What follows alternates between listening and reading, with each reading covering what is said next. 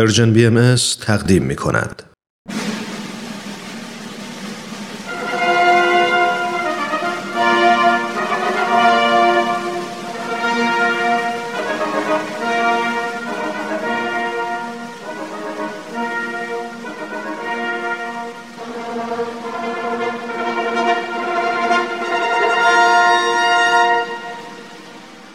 تاریخ به روایت مورخ من کتاب تاریخ نبیل رو از ترنم دوستم گرفتم که بخونم. این کتاب یه قسمت از تاریخ ایرانه که تا حالا نشنیده بودم. کتابو که باز کردم خود نبیل که اونو نوشته شروع کرد با من حرف زدن. خیلی عجیب بود. ولی خیلی هم برام جالب بود. این تاریخ یه بخش از کاری از گروه نمایش رادیو پیام دوست. تهیه کننده و کارگردان امیر یزدانی. فصل دوم.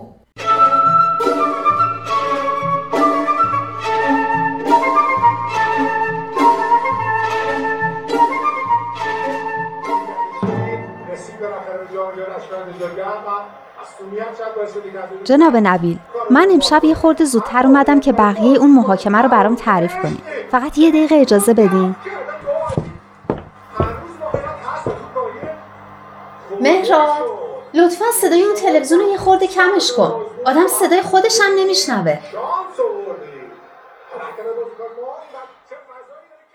آها باری کلا داداش جونم. ببخشین حالا تعریف کنید. اول تعریف کنید که دیشب چه گفتیم و به کجا رسیدیم.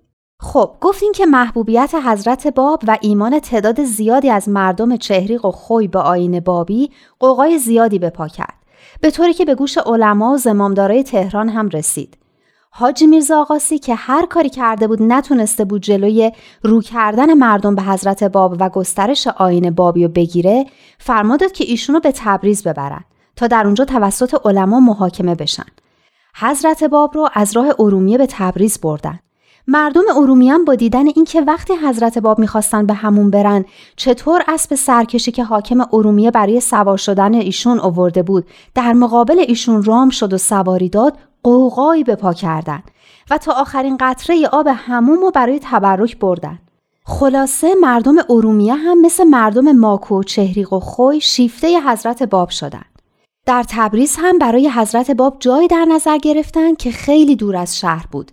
به این امید که از اشتیاق مردم برای دیدن حضرت باب کم کنند اما فایده نداشت.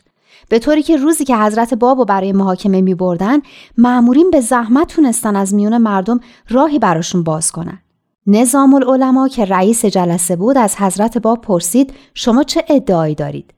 حضرت باب سه بار فرمودند که همون قائم موعودی هستند که همه هزار سال بود منتظرش بودن. بعد ملا محمد ممقانی شروع به بیادبی و بدزبانی کرد. اما حضرت باب با کمال آرامش جواب دادن. نظام العلماء که دید کار اینطوری پیش نمیره از حضرت باب برای اثبات ادعاشون دلیل خواست. حضرت باب هم نزول آیات و آثارشون رو قوی ترین دلیل و برهان دونستن. آیه ای از قرآن رو هم خوندن. اینهاش اینجا برای خودم نوشتم البته همون ترجمه فارسی شو که شما گفتین آیا برای آنها کافی نبود که ما بر تو کتاب فرستادیم؟ حالا لطفا شما بقیهش رو تعریف کنید. بله شیخ حسن زنوزی که در آنجا حاضر بود بعدا برایم تعریف کرد که وقتی حضرت باب این آیه را خواندند نظام العلماء گفت خوب است در وصف این مجلس مانند آیات قرآن آیاتی بفرمایید تا حضرت ولی عهد و سایر علما شاهد این برهان باشند. حضرت باب درخواست او را پذیرفتند و فرمودند بسم الله الرحمن الرحیم الحمد لله الذی خلق السماوات والارض. ملا محمد ممقانی فریاد زد اعراب کلمه را خطا گفتی تو که از قواعد دستور زبان بیخبری چگونه قائم موعود هستی؟ حضرت باب فرمودند در آیات قرآنی نیز رعایت قواعد دستور زبان نشده زیرا کلام الهی به مقیاس قوانین مردم سنجیده نمی شود مردم باید تابع قوانین کلام الهی باشند. در قرآن در 300 جا خلاف قواعد دستور زبان آیه نازل شده اما چون کلام الهی است هیچ کس جرأت اعتراض ندارد و همه مسلمین قبول دارند. بعد از این دوباره شروع کردند و همان جمله را به همان شکل بیان کردند. ملا محمد دوباره اعتراض کرد. یک نفر دیگر از یک گوشه دیگر از حضرت باب پرسید کلمه اشترتون چه سیغه است؟ حضرت باب در مقابل این سال این آیات قرآن را خواندند که می‌فرماید پاک و مقدس است خداوند تو خداوند صاحب عزت از آنچه وصف می کنند و سلام بر پیامبران و سپاس بر خداوند پروردگار عالمیان. بعد برخواستند و از مجلس بیرون رفتند.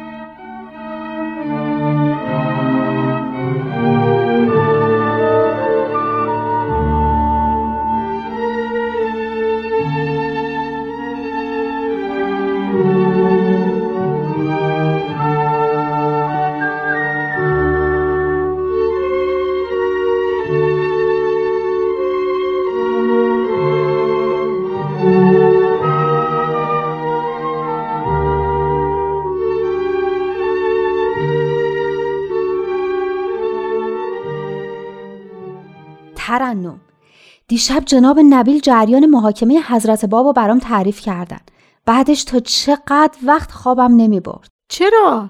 همش داشتم به این فکر می‌کردم که چطور میشه آدما به خودشون و اعتقاداتشون خیانت کنن چرا؟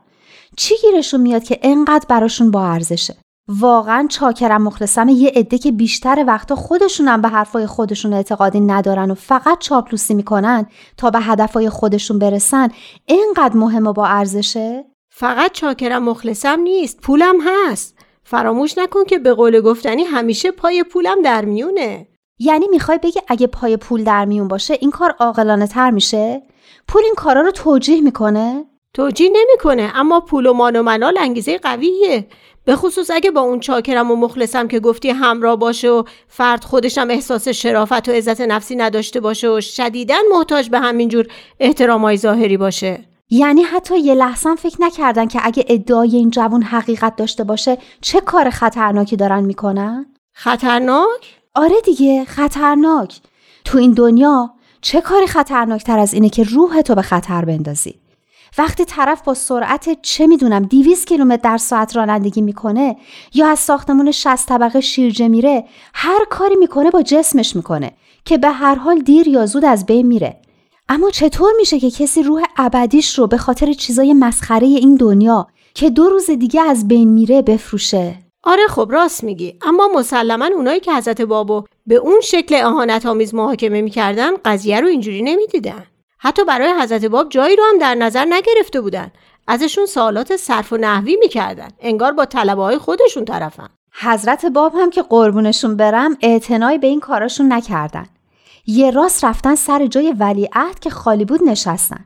بعدم ادعای خودشون رو خیلی صاف و روشن بیان کردن و وقتی دیدن دارن سوالات بیمعنی می‌پرسن و اهانت می‌کنن از جلسه بیرون اومدن. البته اون جایی که گفتی یکی از دوتا جایی بود که برای احترام به ولیعهد دو طرفش رو خالی گذاشته بودن وگرنه ولیعهد سر جای خودش نشسته بود. به هر حال که مجلس عجیبی بوده. محاکمه یه پیامبر خدا که چرا ظاهر شدی؟ یه جورایی داشتن خدا رو محاکمه می‌کردن. هیچ کاری از این بشر به قول بابام خیره سر عجیب نیست. مگه حضرت مسیح محاکمه نکردن و به صلیب نکشیدن؟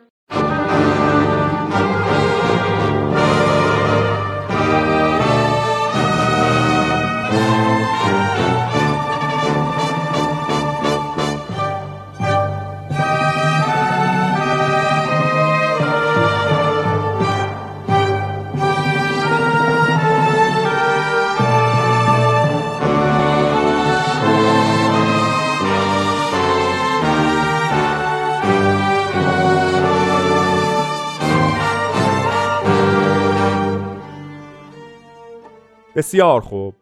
حالا دنباله مجلس ولیعهد را تعریف کنیم. مجلس ولیعهد یعنی همون محاکمه؟ بله اگر بشود اسمش را محاکمه گذاشت. چون حتی نظام العلماء هم از طرز برخورد ملا محمد ممقانی و سایرین با حضرت باب ناراحت شد و گفت وای بر مردم تبریز این شخص مدعی چه مقامی است و این مردم از او چه سوالاتی می کنند این گونه سوالها چه ربطی به ادعای این مقام عظیم دارد؟ با صد رحمت به این نظام العلماء بله دیگرانی هم بودند که بر طرز رفتار ملا محمد و بقیه خورده گرفتند و گفتند از بد راهی وارد مذاکره شدید و باعث خجلت و شرمساری بیپایان گشتید. سوالی کردید که در خور مقام او نبود. اما ملا محمد ممقانی برا شفت و با کمال خشم و غضب به حاضرین گفت من به شما می‌گویم بر حذر باشید اگر جلوی این جوان را نگیرید طولی نمی کشد که همه اهل تبریز دعوتش را قبول می کنند و به زیر پرچمش در می آیند. آن روز اگر به مردم بگوید که دست از علما بردارید همه اطاعت می کنند. حتی اگر بگوید به ولیعهد اعتنا نکنید همه مطیعند. آن وقت است که زمام ریاست روحانی و کشوری را به دست می گیرد و همه شما را زیر پا قرار می دهد. زیرا نه تنها مردم تبریز بلکه جمیع ساکنین آذربایجان به یاریش برمیخیزند. عجب چه بیرو درواسی میگه که دلخوریش از اینه که ریاستش رو از دست بده البته برای اینکه بقیه رو همراه بکنه اونا رو هم داخل می‌کنه که چه نشستین که اگه قضایا همینطوری پیش بره مردم دیگه به حرف علما گوش نمی‌کنن حتی ولیعهد رو هم داخل می‌کنه که حکومت رو هم بر علیه حضرت باب تحریک کنه. که البته سخنانش بی تأثیر هم نبود و باعث نگرانی و براشفتگی مقامات شد. آنها هم نشستند و با هم مشورت کردند که برای جلوگیری از گسترش نفوذ حضرت باب چه باید بکنند. بعضی گفتند باید مجلس دیگری تشکیل شود و ایشان در آن مجلس به مجازات شدیدی محکوم شوند. زیرا که در این جلسه به کسی اعتنا نکردند. اولا در جای مخصوص ولیعهد نشستند و دوما بدون اجازه رئیس مجلس از آن خارج شدند. اما ولیعهد این نظر را نپسندید. بالاخره رأیشان بر این قرار گرفت که حضرت باب را به منزل علی اصغر شیخ الاسلام تبریز ببرند و معمورین حکومت آن حضرت را مجازات کنند. اما معمورین حکومتی از این دستور اطاعت نکردند و گفتند این مسئله مخصوص به علمای شهر است. ما در آن مداخله نمی کنیم. آفرین به این معمورا خودشونو از این کار زشت نجات دادن. بله اما در نهایت خود شیخ الاسلام حاضر شد که آن حضرت را مجازات کند. او حضرت باب را به خانه برد و یازده مرتبه به پاهای مبارک چوب زد. یعنی چی؟ عجب آدم چی بگم؟ البته این آدم به حرس و طمع و خیانت معروف بود. و در میان مردم تبریز محبوبیتی نداشت. شخص خصیصی بود که مردم او را تحقیر می کردند و چون در عین حال خیلی بیرحم و سنگ دل هم بود از او می ترسیدند و همیشه دعا می کردند که خدا آنها را از شر شیخ الاسلام خلاص کند. شیخ الاسلام در همان سال به بیماری سل مبتلا شد و بعد از تحمل درد فراوان به طرز شنی از دنیا رفت. پس تو همین دنیا هم به جزای کارش رسید. بله بعد از مرگ او منصب شیخ الاسلامی در تبریز از بین رفت چون آنقدر این منصب را بدنام کرده بود که هیچ کس بعد از او حاضر نشد این مقام را قبول کند واقعا اینا چه علمایی بودن؟ چی یاد گرفته بودن؟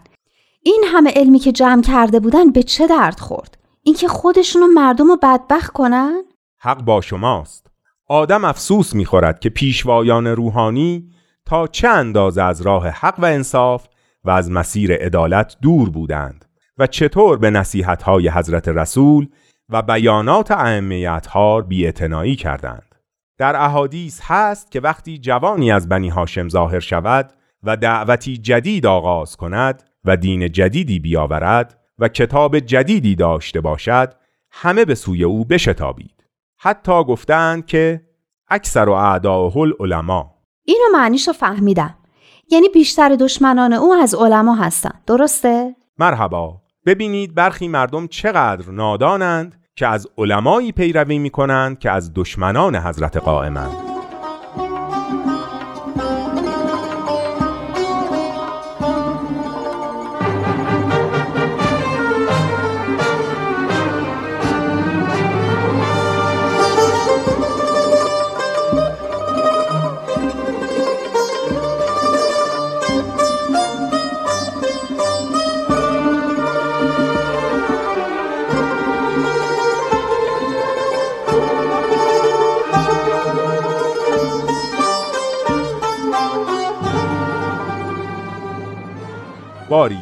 حضرت باب را از تبریز دوباره به چهریق برگرداندند و به یحیی خان سپردند به این خیال که حضرت باب از تهدیدات آن جلسه می ترسد و ادعای خود را کنار می گذارد.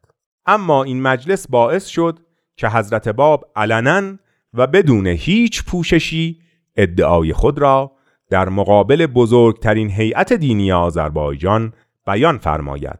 آوازه این ادعای عظیم در همه شهرها پیچید و در کسانی که به آین بابی ایمان آورده بودند روح جدیدی دمید.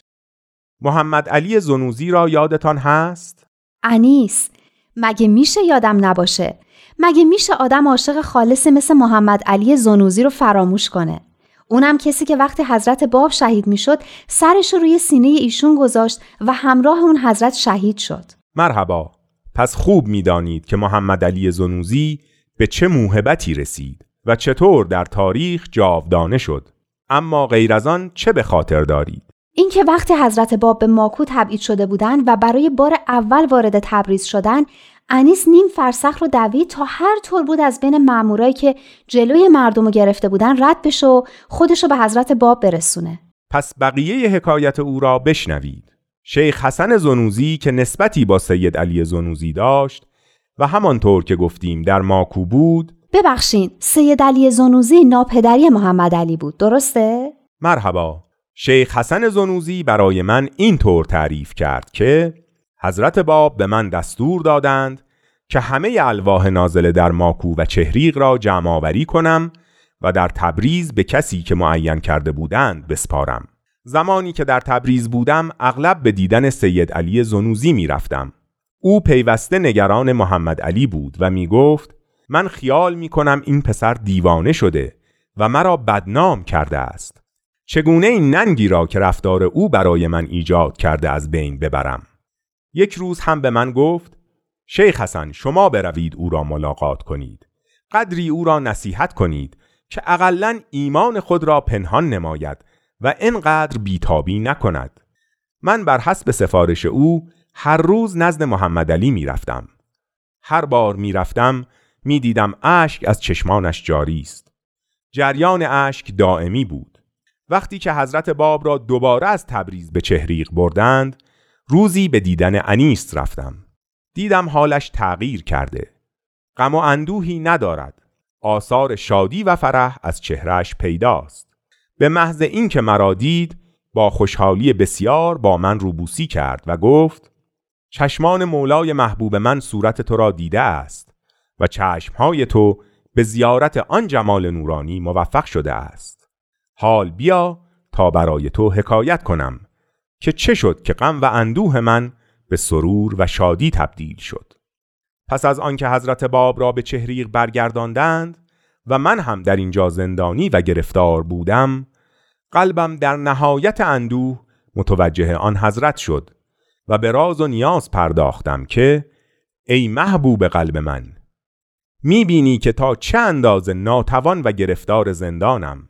تو دانا و بینایی که شوق و اشتیاق من برای رسیدن به حضورت نهایتی ندارد. مولای مهربان تمنا دارم تاریکی این ناامیدی را که بر قلب من سایه افکنده به انوار جمال نورانی خود از بین ببری. از این قبیل راز و نیازها می کردم که ناگهان از خود بیخود شدم و صدای آن حضرت را شنیدم که فرمودند محمد علی برخیز. در آن زمان جمال نورانی مولای مهربان را در مقابل چشمانم دیدم که با تبسمی لطیف به من مینگریست. خود را بر پاهای ایشان انداختم. فرمودند خوشحال باش که ساعت موعود نزدیک است. به زودی در همین شهر مرا در مقابل مردم به دار خواهند آویخت و هدف گلوله دشمنان خواهم شد. جز تو کسی را در این موهبت با خودم شریک نخواهم کرد. مجده باد که تو آن روز جام شهادت را با من خواهی نوشید و این وعده است که دروغ نمی شود. وقتی به خدا آمدم غرق شادی و سرور بودم. غم و اندوه دنیا در مقابل شادی من هیچ است. هنوز صدای آن حضرت در گوش من است و شب و روز چهره مبارک در مقابلم مجسم. به یاد آن تبسم لطیفم و برایم اهمیتی ندارد که گرفتار زندانم. مطمئن هستم که آنچه مولای مهربان وعده فرمودند واقع خواهد شد و ساعت موعود فرا خواهد رسید. من او را نصیحت کردم که صبور باشد و این قضیه را از همه پنهان نگه دارد. جناب محمد علی به من قول داد که این راز را با کسی در میان نگذارد و با وفق و مدارا با سید علی زنوزی رفتار کند. من فورا پیش سید علی زنوزی رفتم و به او مژده دادم که رفتار پسرش تغییر کرده. همین باعث شد که انیس از زندان رهایی یافت. از آن به بعد با خیشان و نزدیکان خود رفتار خوبی داشت تا روز شهادتش فرا رسید.